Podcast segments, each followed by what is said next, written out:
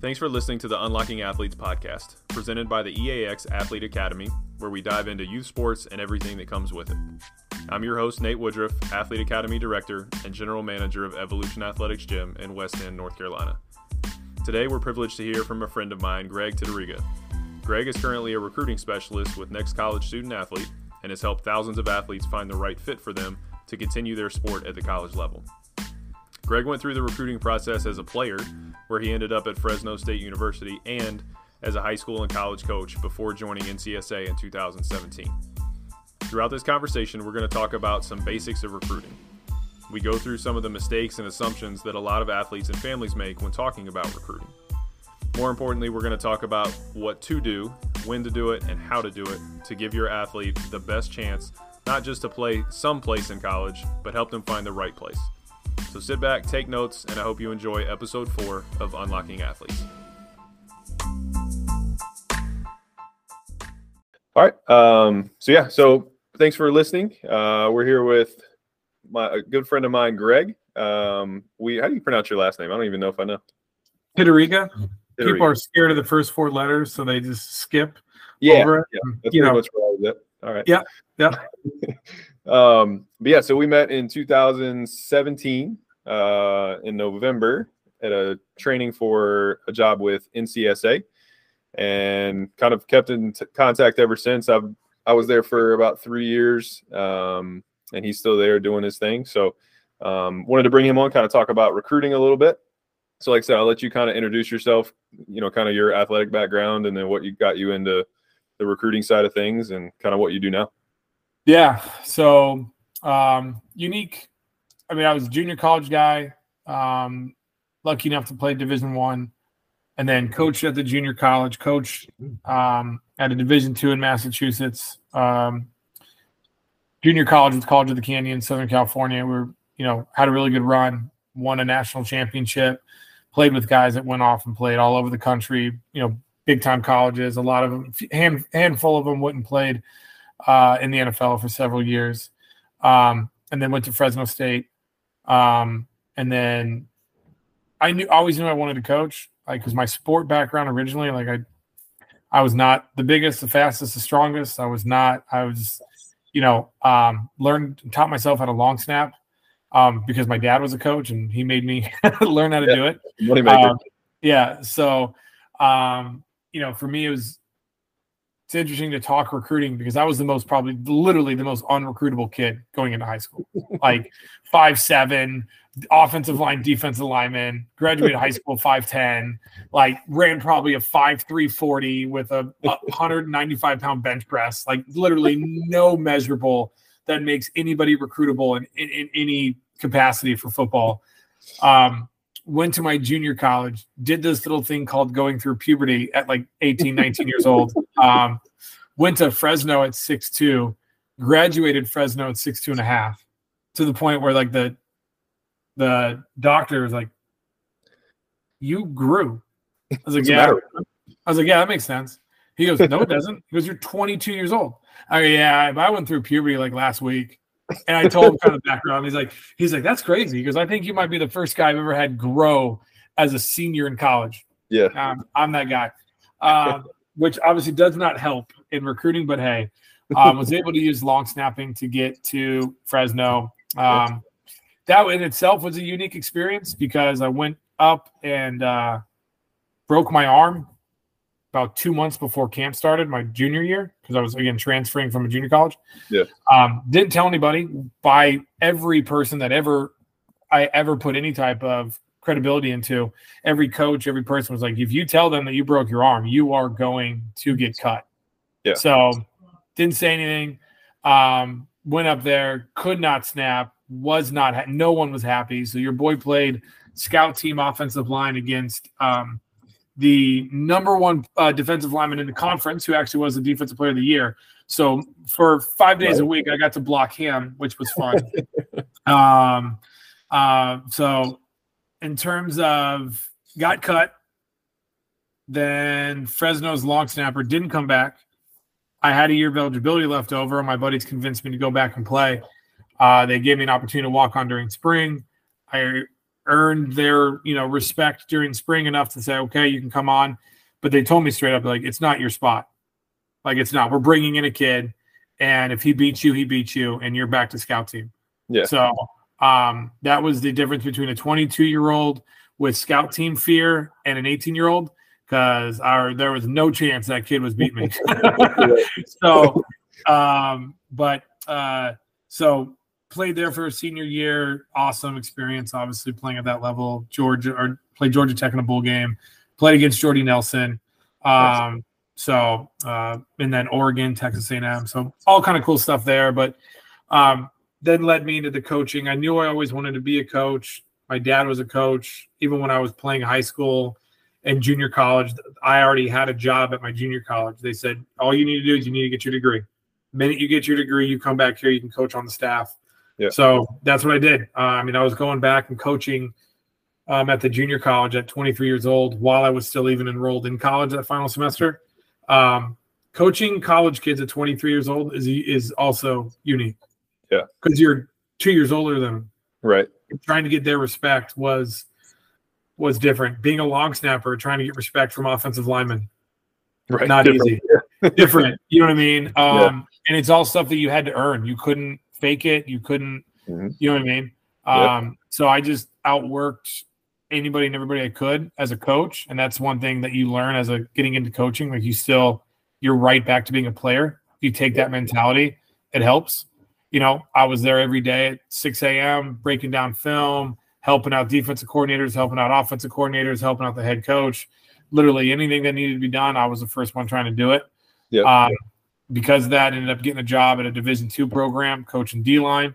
Coached there for a couple years in Massachusetts, and then uh, the plan was to go coach at a private high school, dominate, win a state championship, and go off and start coaching D two, D three, NAIA, and as a group start kind Yeah. of growing. Um, that didn't pan out. We did win the state championship, and then we started running a business and we started making too dang much money. Um, and kind of got priced out of college coaching. Um, so then it was just kind of coach high school for a long time. And then when I moved back to um, California was when I got connected with NCSA. A friend of mine, you know, when I was like, I need to get a job because I moved back to California Yeah. to be with my girlfriend who's now because I'm originally again originally from here. She's originally from here. We knew each other in high school, reconnected on, you know, Facebook, Instagram, all that stuff. And um, so yeah, so we started we got serious, moved back home. Friend of mine said NCSA sounds like a spot for you because you've been coaching and been in business for as long as you've been.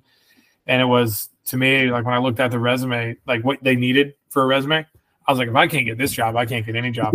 Yeah. That's So- kind of how I looked at it too. Yeah. So, uh, but no, it was, and it's ever since I worked at NCSA, it's been great. I mean, um, I've I've never once looked for a job.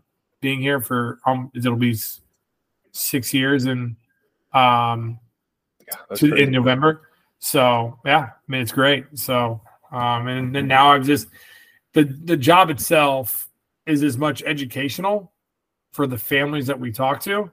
So I'm able to tie in my high school experience of not being recruitable, playing junior college, playing Division One, coaching junior college, coaching Division Two, coaching at a, an elite high school, um, working with athletes even at the high school that of different sports, the basketballs, the volleyballs, the Yeah. you know softballs, and all that. And now I've been working with every sport, so being able to educate families. Man, it's it's coaching is essentially all I'm doing. I'm coaching families on the recruiting process, so it kind of just all ties together. Yeah. Yeah. No, I mean, I, like we were just talking about a minute ago, like I thoroughly enjoyed my time there. Um, you know, just the scheduling and stuff didn't work out for, for my life, but, um, yeah, similar to you, like it's, it's interesting to see recruiting from all different aspects. Um, I certainly was not a highly recruited athlete either. Um, but kind of got to see part of that process. Ended up obviously coaching at the high school level, athletic director, um, you know, coaching at the college level a little bit, and then now kind of seeing it from the like strength or performance coach side. And I have like younger kids. Uh, mine are certainly not anywhere near recruiting age or Right. anything like that yet. Um, but it's stuff that I'm like starting to think about and like, you know, thankful for the time that I had there to kind of educate me on what that process looks like. Um, because you see it every day and and I see it as well. But like, there's so much confusion and misinformation out there Without about about what recruiting is and when it should start and how it should happen and um and I honestly I think like people just overcomplicate it more than anything. Um, I don't think it's as complicated as people make it. Um, you know, there, there's certainly some nuances depending on the sport. Obviously, I think it's funny because I think people overcomplicate it, but at the same time, undercomplicate it. The overcomplicate the nuances of it, right? Yeah. At the end of the day, get in front of a coach, get evaluated. Right. When I say they undercomplicate it, because it's like, well, my friend Johnny got recruited, so I'm oh, gonna get recruited. Like, right, so yeah. it's like, you know what I mean? There, there there's yeah. also that, like, or they my coach is gonna get me recruited because he knows a couple people. Yeah. Or my neighbor played in the NFL, so he's going to call right. his contact. Like, so it's like they also like okay, that's not how it works. Yeah, so you're, I feel like you're in either one of those two buckets where you make it this thing that's so big and so difficult, or you think because your friend's friend played with Joe Montana that you're going to get an offer. Yeah. from right. Notre Dame. You know. Yeah. So, like in that vein, like what are some of the you just mentioned a couple, but what are some of the like mistakes that you see frequently um, from either kids or parents in yeah in the process. I would say the I would say one of the biggest mistakes is not understanding how early the process begins. And when I try to educate a family on the recruiting process, I use just very very simple question: Is a college coach going to come watch you play if they've never watched you play? Nope. Then why are you paying thousands of dollars to travel to the U.S. to play for your club team? Yeah. Don't tell me that your club team's gotten people recruited before. That's awesome. And their club team is going to help with what it does. The club team allows for you to play higher level competition, maybe depending on what school you go to, be coached at by a better coach, a more, you know, skilled coach, right? Um, but just because you play for a national travel team doesn't mean you're going to get recruited. It's 2023. Yeah. There's a thing called the internet. you know what I mean? So right. it's like, so I would say that they don't understand how early it starts, like the evaluation that coaches are doing seventh, eighth, ninth, tenth grade, right? Um, that's huge, especially if you've got a kid that wants to play Division One, and you're doing all of the things, yeah, that elite prospects are doing but if you're not connecting the dots, you're you're going to struggle. Right. Um, I would say it's not, it's not even necessarily that like you're you're not necessarily committing in seventh or eighth grade, but the process of like getting yourself out there, starting to understand how the process works, like that part of recruiting. Without starts- a doubt, exactly. And yeah. that, I think the biggest fear is like families like, well, my son's not an elite prospect. I know, and the coach knows that too, right? Yeah. Right. You, you can be five seven, playing second base. You can be five nine playing outside hitter for girls volleyball. I know that the goal is to be something different when you're sophomore and a junior, but you got to remember how many people try to reach out to that coach. How many people does that coach evaluate? You're just trying to get on the radar. That's right. what you're trying to do in that early stages.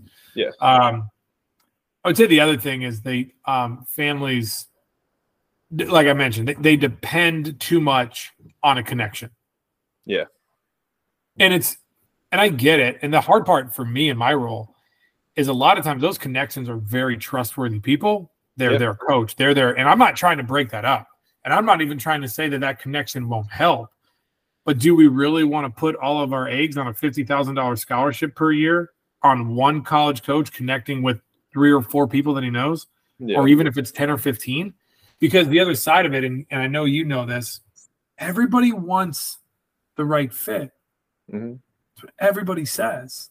Yeah. But they don't actually do the work to do, to get the right fit, especially if you're depending upon a coach contact. Because if you're depending upon a coach contact, you, you don't know if that's the right fit. Right. You're just limited. You're limited. So that so that's where I would say, and they the families handcuff themselves to that. Where, you know, so I would say starting too early, they don't start early enough. They depend too much on a, on a contact. Um, and like I, I, I said, they they think it could be too easy. Well, I'll get evaluated. If coaches, you know, they always say, coach, if you're good enough, they'll find you. okay. Yeah. That's literally why our company was created. Right. You know, because it was created was because people weren't being recruited because and they were good enough. Yeah. You've got to be able to market yourself a little bit. So Yeah. And and I think I mean certainly if you're you know playing quarterback and you're an elite 11 quarterback and like you're on TV like yeah you're going to get seen you're going to get recruited but it's like for the other 98% of people like you have to market yourself a little bit and I don't think like like you said I mean if use you're Bryce Young. Use Yeah, Bryce Young as yeah. an example, right? Bryce Young used NCSA. Why? Oh, it's still, I, I don't. I mean, I'm assuming this is why because I don't know why you would need NCSA when you're playing for Mater Dei and you're a top Right. quarterback in the country. But he didn't want to go Pac-12. Yeah. So he knew the family knew if we're going to be an elite prospect, we've got to do elite prospect things. Yeah. Yeah, you're right. Kyler Murray didn't need help. Yeah. Bryce Young didn't need help either. But if Bryce Young didn't use help, he might have just ended up at SC or UCLA. Right. You know what I mean? And again, that's not a bad thing. That's no, but it's just if you've got a mindset and you're grinding and you're working and you're doing all these little things, well, then align everything to, with it. If you're because I know you see it on the strength and the conditioning side, the amount of time that people put into the weight room is phenomenal. You know, and it's great. I love that stuff. You need that stuff. Align that recruiting with it, and you're and now you're crushing it. Right. So Yeah, no, I, I think you're absolutely right. Um, the the amount of people that I see that, like you said, kind of rely on that coach. Like, just think about it. I tell people all the time, like, think about it logically, right? Like, the most well connected high school coach in the country, outside of maybe like IMG and Mater Dei and a couple of schools, the most well connected coaches maybe are close with five, six, seven college coaches, right? At the most, and they're like you said, it may not be that fit for you, you know. So if you're open to playing outside of those four or five schools, let's talk about it a little bit more. the new one I like to use is that it's a business for the coach, it's emotion for the family. Yeah. Straight business for the coach. Yeah. They don't recruit their own children. Yeah. Like you know what I mean? Like they like if you ain't good enough to play for dad, dad's not offering you a scholarship. Right. Sure, dude, if you want to come play for dad, you can go walk on. Yeah. But I ain't I ain't wasting one of the 85 on you. right. You know what I mean? Like, Yeah. so um, it's it, if and that's where the con- again circling back to the connection. Like, like, dude, I told my son to go to a different school. Why am I gonna put my job on this connections player? Right. So it's just like, and when you're talking again, if you're talking elite, if it's we use connections all the time, all the time. And that's even when I tell families, we use connections. We got people recruited. But behind the scenes, we got a kid a five thousand dollars scholarship to go to a school that he's probably not going to play at to make him a scholarship athlete. Right. Is that is that Yeah, the right fit, or does that Yeah. just make you feel good because you got five grand? When if you would have done a different plan, if you would have gone a different way, maybe you would have found 10, 15, 20,000 at a much better fit for you and your family. So that that's the mentality I try to educate families to have. Go get yours and and allow yourself to find what's the right fit. Right. Because the end of the day, like that, your high school coach or club coach or whatever, like they may love you, but they're you're not their number one priority. Right. They have other things going on in their life that aren't going to allow. Like even you know they they may have spend a whole lot of time on you, but that you're not their number one priority. They have other things going on, so they're not going to be able to even if they want to put in the amount of time that it takes, right, to be recruited. If you- really well. If you want to know how much time a high school coach or club coach can put into someone's Oh, individual B1. recruiting, Yeah. uh, watch what they do for their own kid versus watch what they do for yours. Yeah. like, like you'll see, you know what I mean? Like that's Yeah. so or go be a volunteer coach for a for a year and just see see how much extra time you have to put into without that, there's that too. Yeah. yeah. I'm, I'm doing that now i just started helping with a local high school football team now um and i just, i had forgotten like how much time and energy and effort it takes to be a coach at the, even at the high school level To be great. I mean, Yeah. you know what I mean? Right? If Yeah. you want to be good, dude, you got to watch a ton of film. You got to prepare. You got to have practice schedule. Like, I, yeah, I, that's one of the things where I'm, I've always, I joked to my wife, I said, I- like, are you ever going to coach again? I'd love to. But man, I don't know if you know what my schedule would be like. Like, that's something that we, we're going to have to have a hard conversation about before I get back to doing it the way that I know Yeah. how to do it. Cause I, I coached high school like I coached college. Yeah. like every morning I was up watching film. Every night before I was going to bed, I was watching film. Yeah. Like I didn't like my August hit. I didn't know what happened in the world until after we lost that last game Right. Still November. or won Right. a state championship. And Yeah. when we won a state championship, it was even worse because Yeah. every other game that we won eliminated another distraction, eliminated another distraction. And like, I think by the time that we were done the last week, I think I stayed at my buddy's house, the head coach. I think I stayed at his house the entire time. Now, that's the beauty of running a business. We didn't go to the office. We just Yeah, sat right. in his house watching film, going to Yeah. practice, you know, like I think I ate pizza and McDonald's breakfast sandwiches for a week, um, just because we didn't like we did not want anything to be missed. Right. To, you know what I mean? So yeah, you but- just run out of time for recruiting. Like, and it's not that coaches don't want to help. They just you don't have the time. A, B, you don't have like you don't get paid enough to do it. To be frank about it, like you don't. You, get- you don't. I think the other things too. Um, Yeah, So, so yeah. let's kind of dive into like you mentioned a lot of uh, starting the process too late and that kind of thing.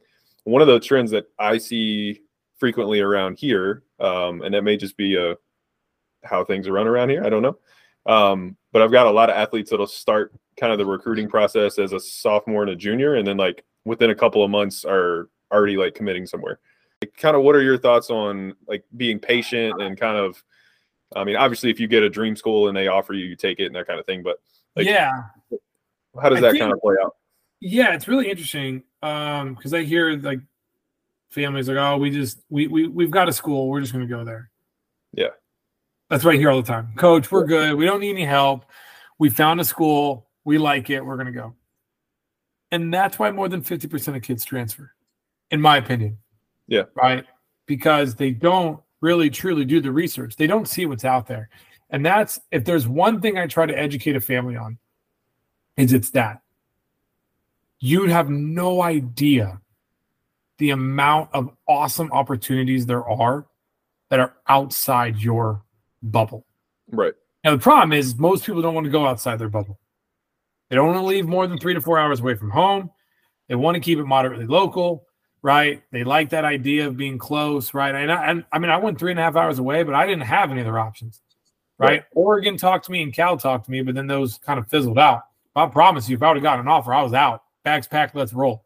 Yeah. You know what I mean? Um, When I found out that I got the job in Massachusetts, I was a little older, but I found out I got the job in Massachusetts at 23. And I was that night told my parents, Love you guys, see you driving 3,000 miles. I'm out. You know what I mean? Yeah. Um, that was a conversation that was had before. Like me and my dad and a mentor of mine that was a co- that was a coach was like, you I want you to get into college coaching. You're a great coach. Like I want to see you go. Like I didn't. And I, it's one of my biggest regrets. He's like, go make a run at it. So I talked with my mom and my dad. And I said, if I get a job, I don't care where it's at in the US, I'm out. My first job, I'm going to take it and go.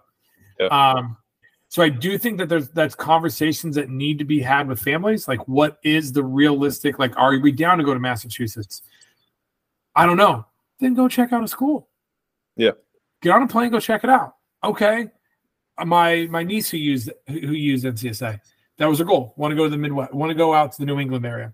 She went out there for one visit, right? Her coach that we connected her with got her like 70 different schools that she went and saw, did it up, saw a bunch of different programs, saw a bunch of different schools, but realized while she was there, that's a long distance away from mom and dad. Yeah. Right. Christmas, Easter, summer. This is a journey, Yeah. right? This isn't a quick, you know. but what she learned, she learned she didn't like it. And that's what Right. she thought she wanted but she also got to learn about different small schools and big schools to the Yeah. point where she actually found out on that trip that she liked a small school. All right, now let's go back to the to the drawing board. Small school now just closer. Right. Right. So to me, I personally I, I tell families all the time, you're gonna learn what you don't want before you learn what you do want. For sure. I don't like this. I don't like that. That's why you got to go to these camps. That's why you, that's why you got to go to visits. Yeah. But I also think that a lot of people on the starting late, they start late because there's a rule that says you can't the June 15th rule for different sports, right? June 15th, September 1st, August 1st, right? Which is the biggest whatever rule that's that there's whatever, right? Yeah.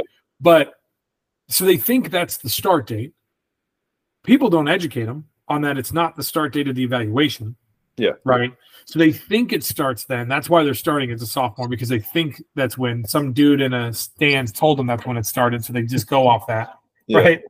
But then the picking a school too quickly, there's fear. I believe. Yeah. Oh, this is this is the best I'm gonna get. Might as well take it. Right.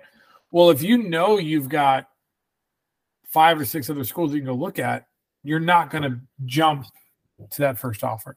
Yeah. So to me, that that I think that's what it is. I think people are scared that they're not going to get anything. They're scared if they tell the coach that they're looking for their best fit, that they're going to lose the offer, right? Um, so I think there's a lot of fear that goes into that offer acceptance early, and I also just don't. I don't think that people see enough different programs. You know, they. Oh, I went to three schools. I'm fine. Yeah. So Yeah, I mean, I, I think uh, like that goes back to what you were talking about as far as starting the process early. Like you can start looking at those schools early on. Um, Right. My dad did that to me. Like we weren't necessarily talking about recruiting or playing, but I remember when when I was in I don't know probably sixth, seventh, eighth grade. You know, we would take trips to go see family, and on the way we would stop at colleges. And we would just go through like, hey, we're gonna we're driving to Ohio from Georgia, so we're gonna go through Kentucky, we're gonna go to Tennessee, we're gonna go to you know, sometimes we go through North Carolina, we'll see Wake Forest, we'll see Carolina. Um, and it was just like I started to see these schools and I realized very quickly I was not going to be at a big school. I didn't enjoy that just getting lost in a big school. It just wasn't for me. Um, and and so we didn't really start the like recruiting process early, but we started looking at schools early, and it gave me a really good picture of like, hey, I, this is what I like. You said, like I I don't want this. I got a off the cuff question for you. Yeah. How many or when do you think a kid that wants to go Ivy League, when do you think they start preparing for the Ivy League? probably elementary school, probably. Hundred percent. Yeah. Right? Six years old. I got my reading Yeah. list now. You know what I mean? Like, right? Yeah.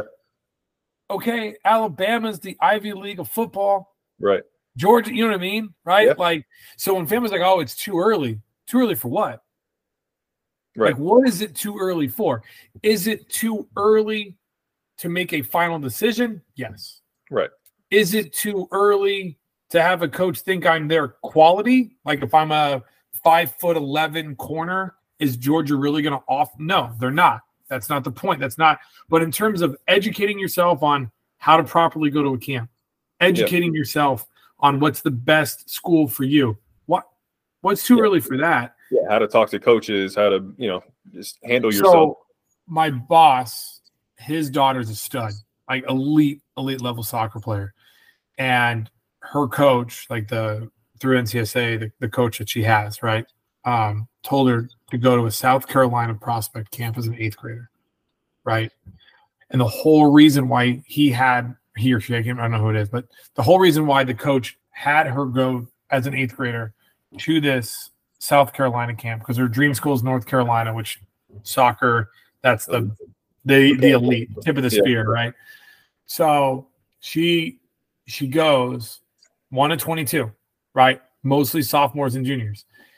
What she learned at the camp was how real that moment was for those sophomores and juniors. Yeah. Yeah. These were girls that were training for that. They treated Right. that like that was the most important event that was on each one of those other girls' calendars for that summer. Yeah.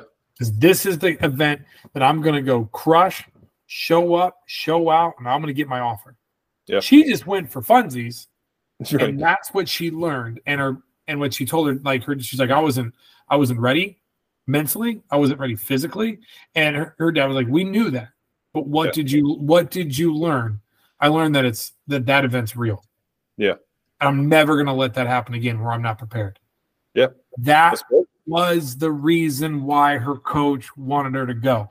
Right. She wanted her to learn in eighth grade that the next time you step foot on North Carolina's campus or you step foot on any other prospect camp, Better the goal ready. should be I'm the alpha, I'm the best one here. Everywhere you go. And she learned that. So that was the learn. And you don't learn it when you're a sophomore or junior when it's when it can hurt you. Learn it when you're eighth grader, ninth grader when it doesn't hurt you. Yeah. So No, that's super. Yeah, I, I think that's I think that's huge to understand that, like, and I think you're right. I think the reason people don't start early is because they don't understand like what they're doing early, right? And it's again, it, like you said, it's not committing early. You're not committing as an eighth grader, but if you can start to learn pieces of the process, you know, whether it's just understanding what type of school you want to go to, or talking to coaches, or like like she did, seeing a camp and seeing that these girls are like legit, like this is the, the event that I need to be ready for. Um, like there's so much value in that going forward whether you're an elite or you're not or you're a you know d2 d3 kid like just understanding what that process looks like is huge. For the for moms and dads too. It's important yeah. for moms and dads to understand what those camps entail what those conversations entail right? It's easy for him as my boss because he's in it every day right? right. so he he's he's been he went through it. He knows he's talking recruiting every day. So it's second nature for us. Like if my son or daughter start to go through the recruiting process I, I feel pretty confident talking to a college. right. Right. Yeah. But yeah. if you've never gone through that, it's even, but it, it, will still be different for me the first couple times we do it. Yeah. You know what I mean? Right. Yeah. So even for me, and I'm, I've been involved in this recruiting process since 2000, 2003, when I went as a player. You know what right. I mean? So it's like it's always going to be different when it's when it's you and yours. So educate yourself on it. Yeah. No, I think that's I think that's super smart. Um, all right, so let's let's just. I don't want to get too deep in the weeds here because I know there's a lot of different things out there, but just kind of some basic differences in recruiting rules uh, for sports. I know football is kind of its own animal usually. Yeah, uh, so I kind of what that look like. I don't try to dive too deep into the rules only because they change so frequently. Like baseball just changed to more align with football, right? Um, the num the rule that matters is that at 13 you become an NCAA prospect. Okay. That's the rule that matters. At 13, yeah. you become a prospect. You, as an individual, can email anybody you want. Right? Quiet periods, dead periods, all those, those do not line up with you, the family, you, the student athlete. Okay. Um, I always say the only rule that you can break in recruiting is don't take the sack of cash. right. That's it. Other yeah. than that, the, the rule that is broken is on the college coach, not you. Yeah. But even like a dead period and a quiet period, there's so like it sounds serious. Right. It just means that they can't have face to face conversation with you. Yeah. You can't have on campus conversations, but you can't have other types of conversations. Right. Right. Um, now there's a new rule that says that you can go to an unlimited amount of official visits. It's like that's helpful now by starting earlier. You don't have to worry about the select number, right? Yeah. Um, I, I'm pretty sure when I when they explain the rule, even if a coach leaves, you can like you get one official visit per school, but if a coach leaves, then that kind of a it's like one per school per coach. Right. So you get an extra visit. So like if a new coach comes in, you can still go on an official visit to get reevaluated by that new staff. Yeah. Um, so to me, that that's really the only rule that matters is that you can start reaching out to, to coaches at 13 years old. Yeah. So, and at 13, you become a prospect. And I, and to me, and again, you you you know this from I you know this from the um, strength and conditioning side of this. You start working with kids that are probably pretty young. I got nine and ten year olds right now. It's crazy. You know what I mean? Okay. Yeah. So if I'm if I'm mom and dad, okay, we're gonna start we're gonna start putting you on, on a nutrition plan. We're gonna start focusing on fitness. We're gonna start focusing on the weight room, and we're gonna go to travel teams, and we're gonna go to this camp, or we're gonna go to that camp, or we're gonna go to we're gonna do all these things. And everything that we're doing as a family is to try to be elite. Everything. Yeah. If the rule states that you can start at 13, then why wouldn't you? When right. everything else that you're doing is elite, why yeah. would the one thing that's going to help you get in front of a college coach would you not just align yeah. and at least start reaching out to them? Yeah, that's the one thing. Yeah, and I think the other like unique thing is with different sports, like the way that you get seen is different depending on the sport at times. Without a doubt. I just had a conversation earlier today. We recorded a podcast with a buddy of mine who's a um, scout for Baseball America. Okay. So he does high school, like he's scouting high school kids, college kids, junior college kids, like all the way up. Um, and and that's what he was talking about is like, you know, with baseball, you kind of have to play on a travel team. Like if you want right. to get seen, you still have to you know communicate with coaches and get them to come see you and all that kind of stuff but unless you're in an elite area california texas florida georgia and you're playing elite competition all the time, like you have to get on a travel team where you're playing elite competition. Because if I'm a college coach, why would I come to a high school game and see one kid when I can go to a travel tournament and see 50 kids? Correct. Um, you know, so, and, and I know we used to talk about that a lot with, um, you know, with talking to families is like on the other side of that, if you're going to these travel tournaments, make sure these coaches know that you're coming. Make sure they know who you are, so you're not just hoping that they see you. The I love, and again, I'm I'm um I feel like some of my analogies are completely ridiculous and idiotic, but I feel like they fit. Like, okay, what field are you on, and what time does your game play? Because right. oh, I saw the coach running around there. If he doesn't know what time you're getting, my, my man's grabbing a hot dog at the concession right. stand, right? yeah. And you just yeah. ripped a liner down yeah. third for a triple. My man has no idea. Yeah. You know what I mean? And I always tell families too when you put yourself in that position where you want to be found at a travel event, you have now put all of the homework on the college coach. Yeah. Was this the best game you've ever played in your life, or is this the worst game you've ever played? Or is this yeah. just what you do? Yeah. What age are you? Because a lot of times when you're playing up, they might think that you are a junior. Yeah. Right. Okay. Uh, what are your grades? Do you want to come to my school? Right. All these things start creeping into their head. And I still, I, I think until I'm told otherwise by specific college coaches, they might watch you play. And if you're crushing it, they might go, ugh, I'm not wasting my time with that kid. That kid's too good. Yeah. He must have offers. Right. Right. He, man, that's the best goalie I've seen in the 25 class. I'm sure she's just got loaded with offers, and I don't want to compete with that. Because yeah. coaches don't want to compete with that either. They want to get the person that they know they're going to get. Right. Yeah. Not waste their time. So they might look at you and you might be too good for that mindset. Right. Yeah. Or again, I can go down the, again, not to go down the rabbit hole. It could be a division two coach that was watching you, but you're a division one prospect, and that's why they didn't talk to you because there's no reason why they're going to go talk to you because, or you know what I mean, right? That D three coach, like, man, that girl's unbelievable. Are you going to go talk to her? No, they ain't coming to my school. That's, that, that, girl's a D2 player. She's going to go get 70, 80% to go to a really, you know what I mean? There's no, I am not wasting my time. Right. So yep. there's so many factors that come into play that you got to make sure that, you know, the ducks are in line and you can I think a lot of families are unaware of how much they can control of getting those ducks in the line. Yeah. Yeah. Yeah. No, I, I, I think that's huge. Just communicating and being able to let those coaches know that you're going to be there. Like you see the schedule, what time you play, you know, where you bat in the lineup, what position you play. Like all of that stuff is number on your jersey. Like this, yeah, so it's just like little stuff. Sounds so silly, but you know. Yeah. So. Yeah, I mean, you certainly don't want to get looked over because you did you forgot something dumb like that. You know, like you oh, want to give every opportunity to to play you play center field 80% of the time. Then the one game you tell the coach you're a center fielder, you go play right field. That center fielder makes three diving catches. They right, get recruited. Yeah. You know what I mean? Yeah. Like so, yeah. you know. No, I think that's huge, man. And and that's where I think like we were talking about earlier, like that's the overcomplicating piece. Like just just communicate with these guys. Just let them know what's going on. Let them know that you're playing. Let them know you're interested in playing in college. Like worst case scenario, they don't recruit you. Okay, cool. Let's go to the next tournament. Let's talk to another coach. Right? Like college college coaches look at hundreds of kids yeah. two or three players for that grad year pro. You know what I mean? Yeah. Why wouldn't you look at 50 to 100 schools? Yeah. Like turn it into if you the minute people turn business into recruiting and not emotional, they dominate recruiting. Yeah. Because they're going to do this. They're going to they're going to, and that's the game plan I try to get families to execute execute the same exact game plan that a college coach is using to find their prospect. Yeah. So yeah. the other one I got a lot was uh, when I talked to families was like,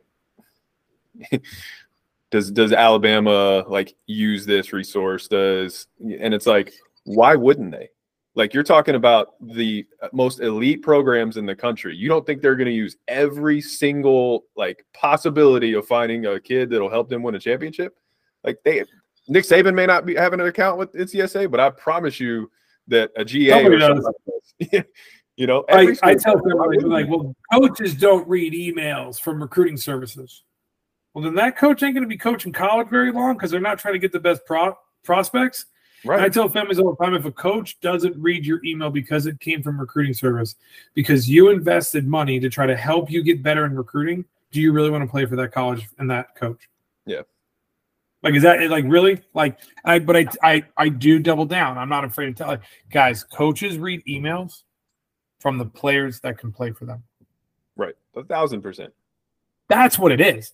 The yeah. reason why that coach isn't using the recruiting service because most I mean, from my knowledge, every other recruiting service, it just here's their email. That's not what ours is, right? Where you, you we, we evaluate you and we tell you don't email Alabama. Yeah, but that's what I want. Yeah, but you're 40 time ain't Alabama 40 time. Right. Yeah. Right. So you're Alabama A and M. So if you email Alabama A and M, you're going to get an offer. If you email Alabama, you're not. Right? right. So to me, that that's that's the key. It's who are you emailing with a service or with your Gmail or with your Twitter, right? It's who are you contacting? If you're contacting the right school and they still don't, I mean, yeah. to kind of put that into, into a real life scenario, one of the guys I work with, um, daughter's a stud, been using us since she was like eighth grader, right? That's actually how we got connected with NCSA. I was through his daughter. Um, and she dream school, Southern California softball player, once played at UCLA. She take she took UCLA off her list because she had so many schools showing interest, offering her so many really good programs. Pitt and Syracuse, I think right now are kind of the two top for her. But she had so much interest coming in, so many phone calls and text messages and love and respect. And UCLA didn't give her the time of day. Yep. So it's like, okay, like we're competitors. She's like looking at you UCLA going, okay, bro, like that's how you're going to treat me? Yeah. I'm going to go to Syracuse and Pitt. I'm out. Yeah. Right. If you don't want me, I'm going to the places that want me. Right. Um, so I think that that's another, and again, that's the, well, why would, you know, starting too early or why do they offer, you know, going back to all those questions that we are talking about earlier, like they took an offer too early or they did this or that. Like go to a program that wants you for you. Yeah. That's part of the, being a good fit right? Like that's exactly. I mean that's a huge part of it. Um, you know, I I tell my athletes all the time, like the the big things I try to stress to them about either a wanting to play in college, like should I play, should I not play, or b like where should I go? Like as far as wanting to play or not play, I tell them like, listen, you better love the process of getting better at your sport. If you don't love football practice, you're going to hate college football. If you don't love watching film and doing like you're going to hate it. Same thing with basketball, base, whatever um right. because that's the majority of your time right is spent getting better at your sport. You play for three hours a week but you practice for 30 hours a week like without a doubt. Um yeah. and as far as like where to go i always tell people like I, I can help you with some little stuff but the big thing is like wherever you go to school make sure that you would enjoy being there if you were not an athlete too. Like because again the majority of your time is spent as a student on that campus so it needs to be somewhere that you enjoy you know just being a student living like in an area you want to be in like that's again that's part of it. Now if you're an elite and you're just trying to get to the nfl or whatever then that's a whole nother conversation. But you're also you're you're, you're a whole other human being. Right. There's a whole lot of other stuff that goes into that. Like you know at a young age you're elite like for the most part. Like even the guys that play with fresno fresno's not a powerhouse but these were guys that were being offered sophomores. And this was in 2003 4 and 5 yeah. This was 20 years ago they're being offered a yeah, sophomore. These are guys that are two-time All-State and all that kind of stuff. 100%. Yeah. They're rolling in junior year, already starting all year as a sophomore at 6'2", 225, playing quarterback, defensive end. Like, well, what position should I play? Bro, you should be able to play all 22 Anywhere. if you're yeah. one, dude. I can go play. You can go play corner and center because you're that much of a you're, you're that much you're you're that nasty. Yeah, you know what I mean? Yeah. So yeah, I think so. Again, that's just that that's a whole different level. But yeah, I mean, I, I you got to do the research. I think is what it comes down to. You yeah, know, I think so. I think the big takeaways, you know, are, are starting early. You know, getting that information, learning how the process works. Again, not committing early, but just learning about the process as early as you can, so that you're prepared when it does happen. Um, Everybody knows they want to be the student of a weight room. Everybody knows they want to be the student of the game. They want to have high IQ, right? All the they, all the buzzwords, right? Yeah. So do the same thing in recruiting. Yeah. You know what I mean? Like learn about it, be good at it, be a good recruit. Yeah. You know what I mean? So um, I think that's something that, interestingly enough, when I talk to families that are all in, they that's what they want to be. Yeah. The family's like, ah, we're good. We're, I think we can figure it out on our own. Yeah. Would you try to play linebacker on your own? Yeah. right. Like so, but Yeah. No, I think the more information these families can have, the better. Um, that's a lot of the reason why I wanted to have you on here is just so because I, I have most of mine are younger. Like I have a pretty good younger group, um, like literally 9, 12, 9, 10, 11, 12. I have a pretty good number of those guys. And then I've got a lot of high school and college kids in there too. Um, and I'll probably see if you can come back on at some point and talk through like transfer portal, JUCO stuff at, at some point. I don't really want to get into all of that today. yeah, that's Um, all. But that's a whole other whole other deal. Um, Right. But yeah, man. So let's let's kind of dive into some fun stuff to end it. Um, yeah, I always try to do some fun things to to end the podcast. But um, so top, I was gonna say top three, but it's hard to come up with a top three. So I said three to five. Uh, top three to five sports movies. So I thought about this. Um, I'll leave my favorite at the end. Okay. But just like ones that came into my head, Cool Runnings and Sandlot have to be on there. Yes. Um, and if you don't put Cool Runnings on your sports movie list, then we got real issues. yeah. Um, um, I replacements like when I look when I go to like the football movie, right? Like um, replacements is always it's funny. Like I enjoy it. It's Yeah, not yeah. you know what I mean. And who wouldn't want to play with Shane Falco? I mean, Right. I'm just saying, like that's Yeah. that's a guy that you got to have in your corner a thousand um, percent.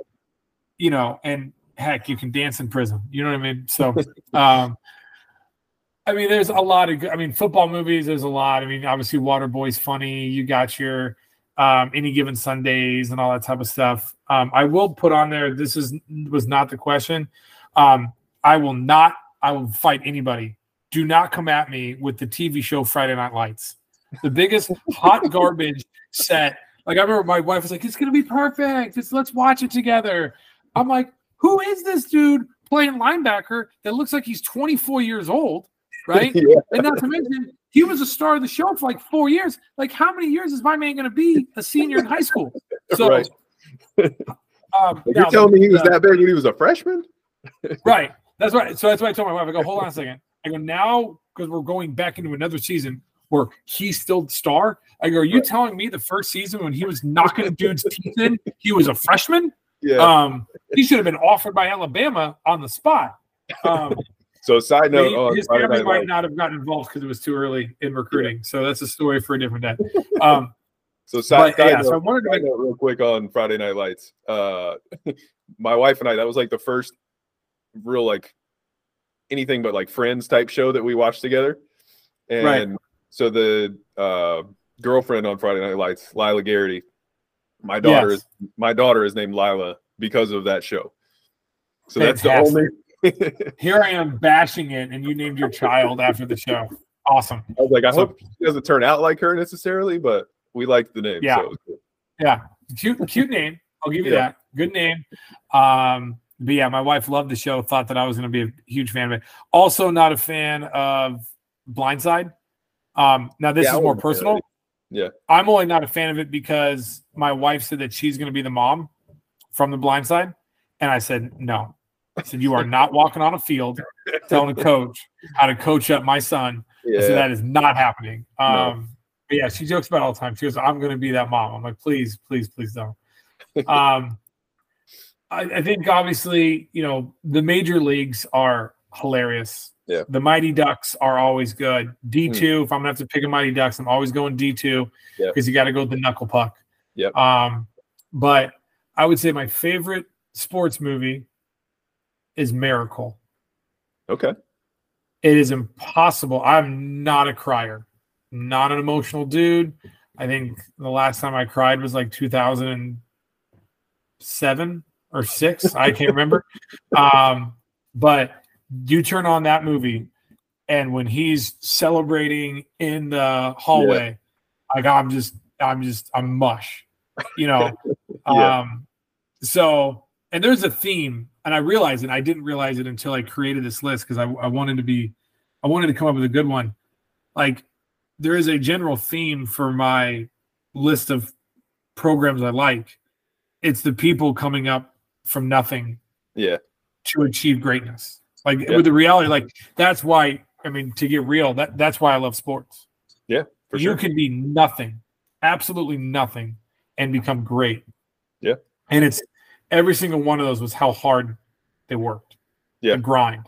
Like you talked about, like you better enjoy the like the passion. Like you better enjoy the practice of film sessions and stuff like that.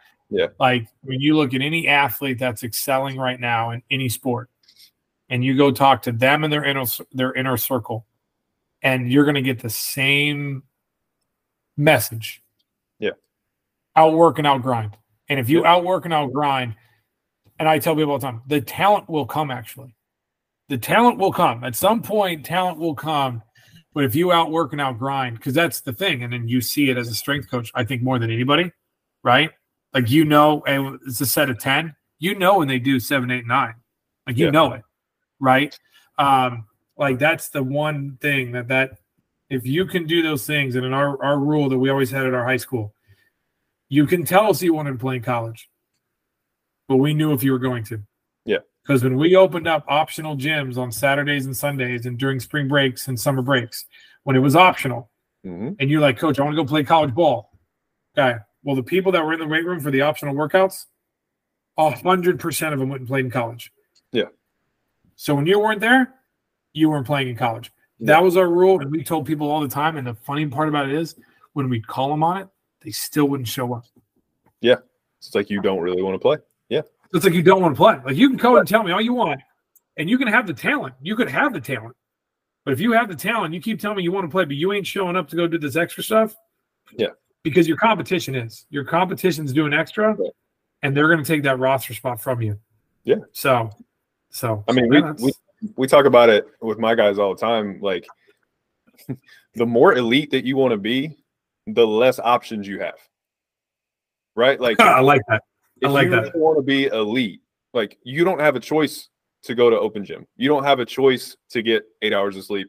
You don't have a choice to go to McDonald's or eat a grilled chicken and like in rice sleep. There are no choices there. If you really want to be elite, you have to do like you've been saying what elite people do, and you just don't have as many choices that way. You can't.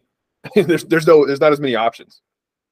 Don't tell me, but Randy Moss didn't. Randy Moss is one on one, son.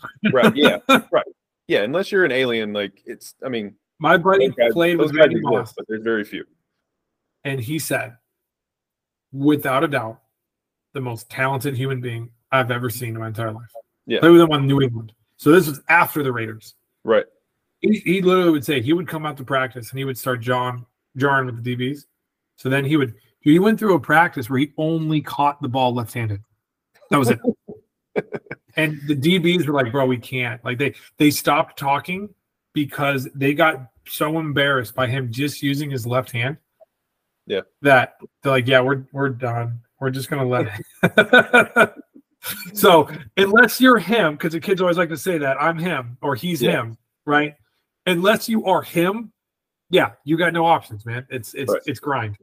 So Yeah, we tell. I mean, we tell people that all the time, and it's like, and especially if the more or the further away you are from having elite measurables, the even fewer options you have. Right? Like I've got a, Yeah. a D lineman Yeah. kid who's he was on my second podcast. Phenomenal kid, great kid, starter. Um, like, but he's plays defensive line. He's 5'9", 240. and we talked about it. and We were like, bro, you have you you have zero options. Like this is what you have to do if you want to play in college, and you have to be elite at everything that you do because you're not 6'4", 290. Like that's just the reality. And, Okay. and he was. I mean, he freaking like to his credit. I mean, ate exactly what I told him, slept exactly what he how he was supposed to sleep, worked out the way he was supposed to work out, and he's playing at Wofford next year. Right? Freaking That's D1 awesome. kid. Um and like shouldn't be. I mean, all, in reality, right. You look at him and he's just like he's just a normal kid, but I mean, he freaking worked his butt off and bought into like you don't have options. Like this is what you have to do if you want to be a Division One athlete. You cannot deviate from this, and he didn't. He freaking worked his butt off. and that's That that's that's sports. All right. Yeah. All right. So the cool runnings guys, they didn't have options. They had to be perfect. You know what I mean? Right. Yeah. Yeah. Speaking of that, I think uh I, I honestly had not thought of cool runnings. Um, but it should absolutely be in everyone's top five without a question. Um. I, I also think it should be like subcategories. You should have like a comedy group and then like a Yeah.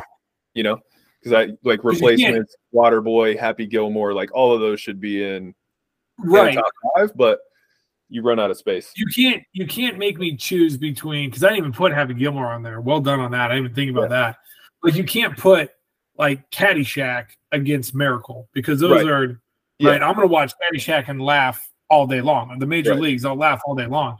Yeah. But Miracle is gonna make me want to go wake up at four in the morning and go skate. And I don't even own a pair of skates. You know Yeah. what I mean? So it's like, you know, Yeah. different uh different mindsets that get you into.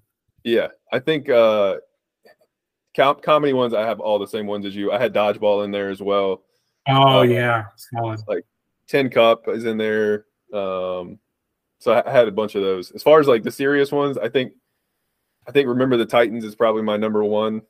Um, So I saw something the other day. I remember the Titans, and, I, and it's on Instagram, so I'm, I'm gonna butcher it.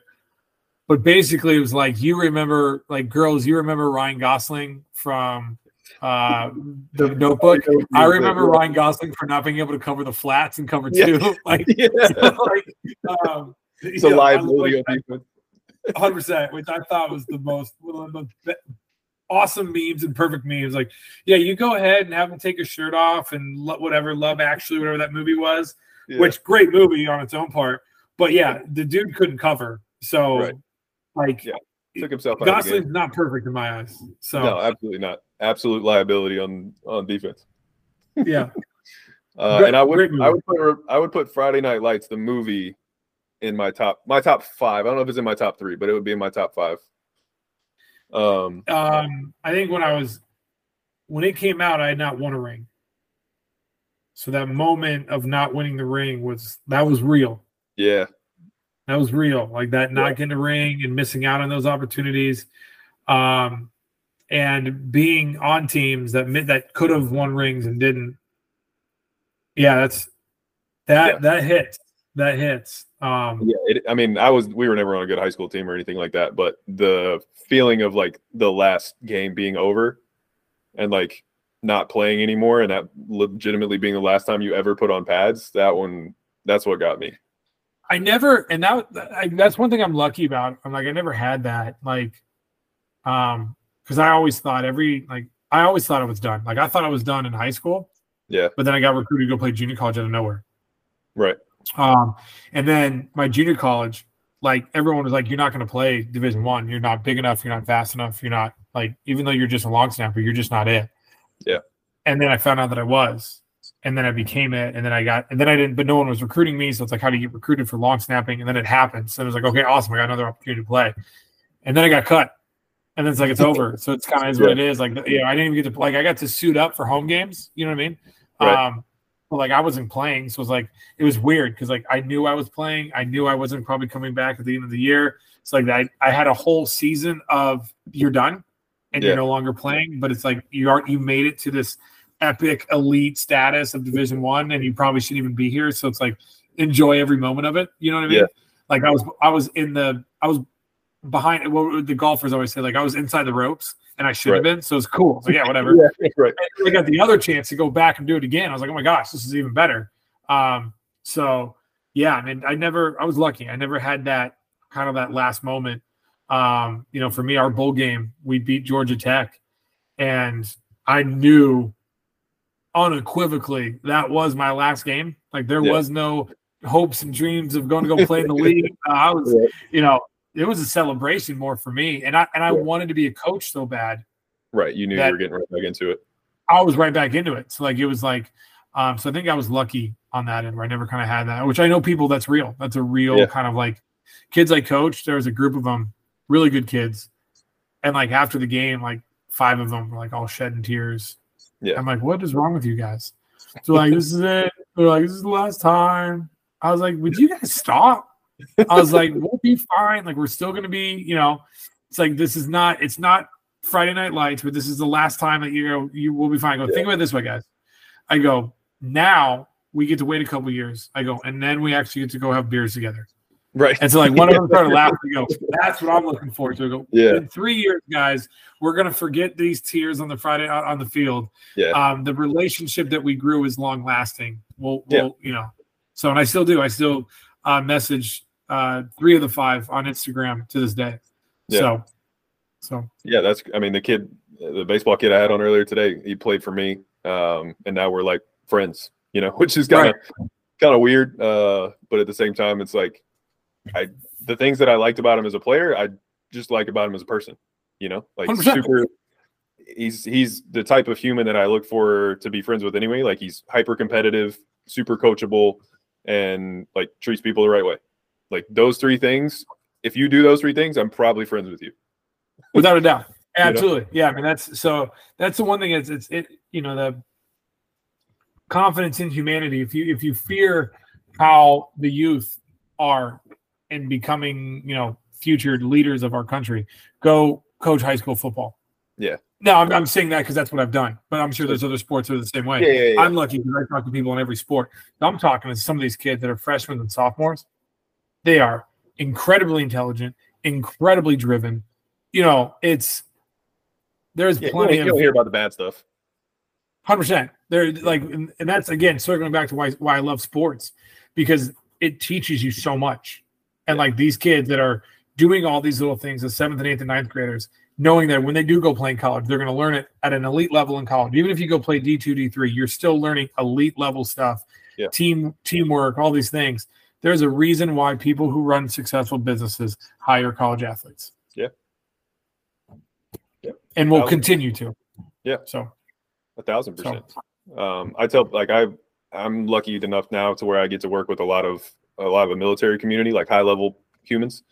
Um, and I tell people all the time, like playing being a college athlete is like to me second second to military, but as far as like having family and friends and brothers for life, like that's that's as close to the military as you're going to get because you're not literally saving this person's life next to you, but it's a similar kind of mindset. Um, and it's cool to kind of see without it a doubt. you know, it's cool. Yeah. To, it's cool to be a part of it. Yeah, my brother, my brother was military. My brother, well, all my my entire family, my two of my grandfathers, my dad, two of my uncles, my brother. So I'm I've got a really rich military background. Um, I remember when I went to go off and play college at the junior college level, I had a conversation with my dad. I said, "Am I am I making the right decision?" He goes, "Yes, without a doubt." I Yeah. go, "I'm nervous."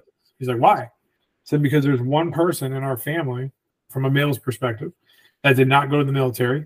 He is an idiot, on no discipline, not Yeah. doing anything with his life. And everybody else that I know went to the military and they're all crushing it.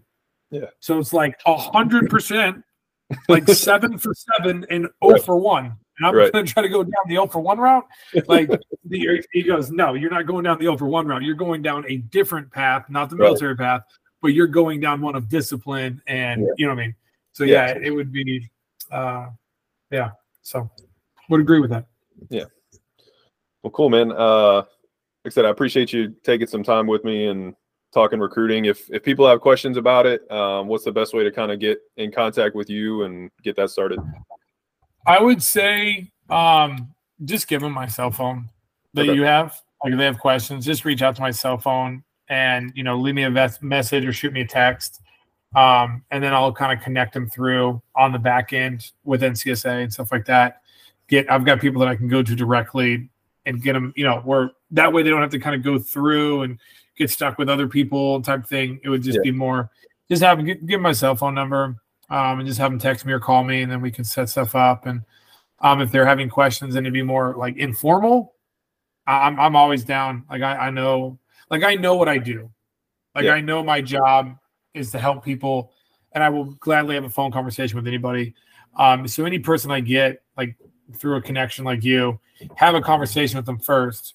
Yes, if you go through a meeting with me, there is, you know, financial things that we do where we connect and we help people. There's a cost to get help from NCSA, Yeah. which I think most people understand. If you're going to be getting connected with a company, it's not, you know, for freezies. You know what I mean? Yeah. But like, so I'm more than happy to have that conversation first. And if that's something that if the conversation we have they like, okay, let's because I do want to have the formal conversation with the family if they want it. Because I do want to treat I, I want to make sure that student athlete knows how we're going to help them and get the same education that I Yeah. give every family every night. I want them to, to receive that if that's something that they're looking for. Yeah. So Okay. So- Yeah. So if you got any questions about recruiting, um, you know, reach out to me and I'll get you hooked up with Greg. Um, like I said, good friend of mine, been doing it for a long time, knows what he's doing. Um, obviously a lot of experience. So, um, but yeah, man, uh, I'm sure, like I said, we'll get on again at some point and talk through kind of the transfer stuff and um, JUCO stuff and all those kind of things. But that's a horse of a different color, I guess. Yeah, it's a whole different path, especially now with transfer. And there's a new rule coming down where they're trying to change the transfer portal. Um, I just saw the other day. So guess you got NIL Um, stuff too in there too that we can talk through. these kids, man, It's another they want their money, It's you starting in high school now. It's coming to high school.